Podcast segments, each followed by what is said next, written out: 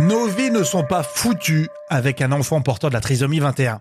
Moi, c'est Rémi Berthelon et vous venez de lancer Au lever du soleil, l'info en brief sur les assistants vocaux et en podcast. On va vous briefer sur une info un peu trop mise de côté. Bonjour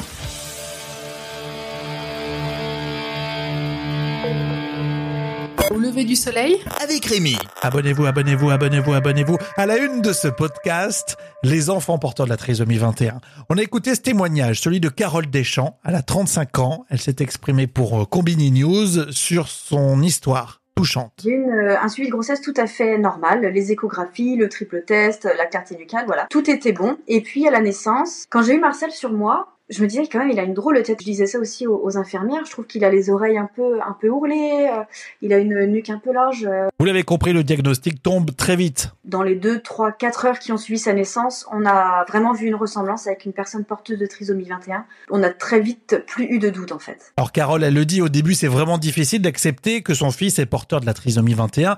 Et maintenant, on voit bien comment Marcel progresse et on est, on est hyper confiants maintenant. Nos vies sont pas du tout foutues. Au contraire, au contraire, nos vies se sont euh, embellies grâce à, Marcel.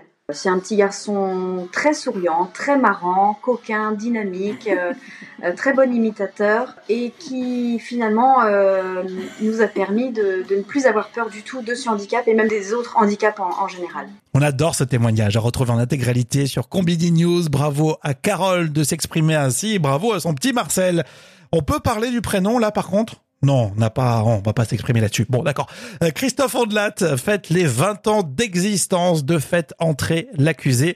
Alors, il a une bonne idée, il va se raconter lui-même dans sa propre émission et podcast. Il était à ce sujet invité de Philippe Vandel dans l'émission Culture Média sur Europe 1 et il parlait de Simone Weber qui a découpé son amant à la meuleuse. À un moment donné, je lui dis Simone, j'aimerais bien qu'on fasse une photo. On n'avait pas les, portables à l'époque, on faisait ça avec des instamatiques. Et donc, euh, on, on, on, fait une photo tous les deux. Puis elle me dit Oh, je vous en prie, Christophe, euh, euh, soyez gentil de ne pas diffuser cette photo parce que je ne voudrais pas qu'on me reconnaisse. On était devant une, caméra de télévision. On allait la filmer. D'ailleurs, elle était allée chez le coiffeur. C'est donc donc cette fille était cinglée. Je l'ai compris tout de suite. Mais en même temps, j'ai eu de la tendresse pour cette femme. À la fin, on s'est embrassé. C'était très drôle. Je le raconte parce que elle m'a dit Vous savez, c'est pas très souvent que tes hommes m'embrassent, évidemment, puisque elle les découpe à la meuleuse à béton. C'est sûr.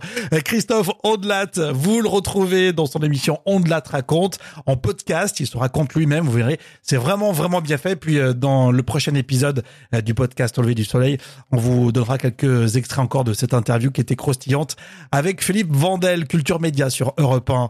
Dans l'actualité musicale, il y a Loïc Notet qui sort euh, un nouvel album, euh, beaucoup plus fédérateur, plus éclectique. Et si vous lancez tout de suite Au lever du soleil la playlist sur Deezer, eh bien vous allez euh, écouter son nouveau titre, Heartbreaker, entre funk et pop. C'est très sympa.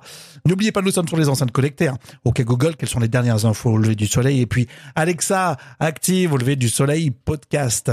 Et dans l'épisode précédent, on vous demande si vous êtes pour régulariser les travailleurs sans papier, un petit peu comme en Italie. Belle journée à tous.